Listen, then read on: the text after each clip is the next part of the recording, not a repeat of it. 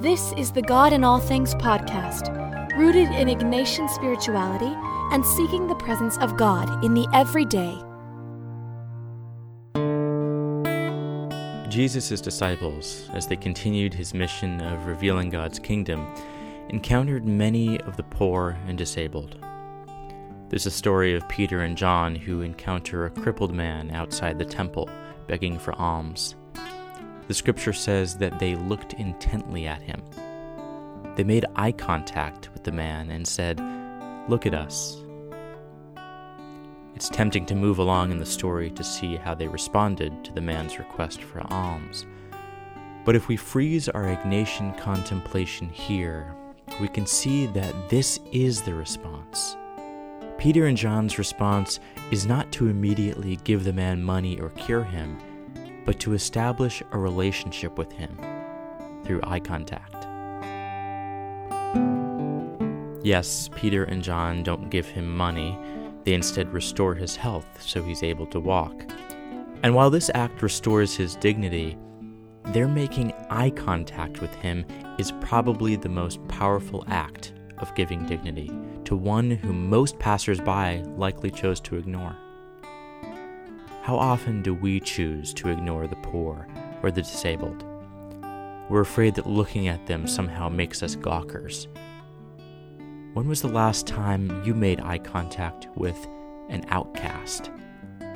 When was the last time your schedule was more important than saying hello?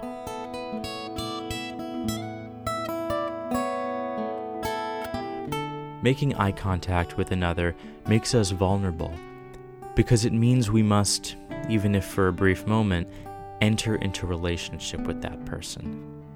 Eye contact shifts our gawking to acknowledging another's existence. Peter and John invited the man they encountered into the temple, and the man clung to them.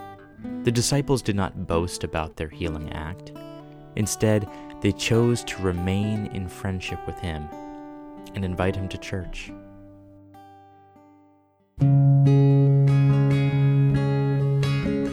The other day, a homeless man found an area outside our building to put his things down. At one point, he went off for a bit and left a note Be back in 30 minutes.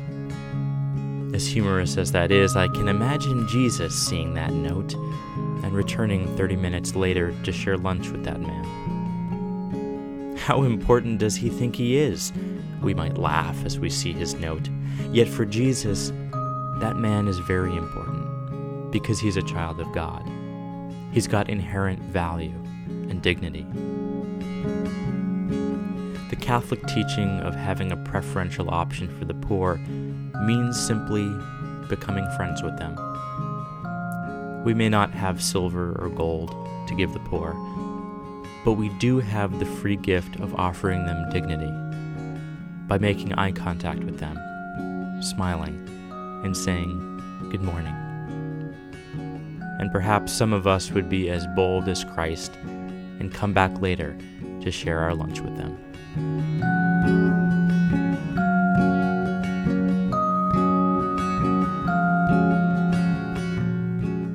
For another reflection on the power and vulnerability of eye contact, visit the post that companions this podcast at godinallthings.com.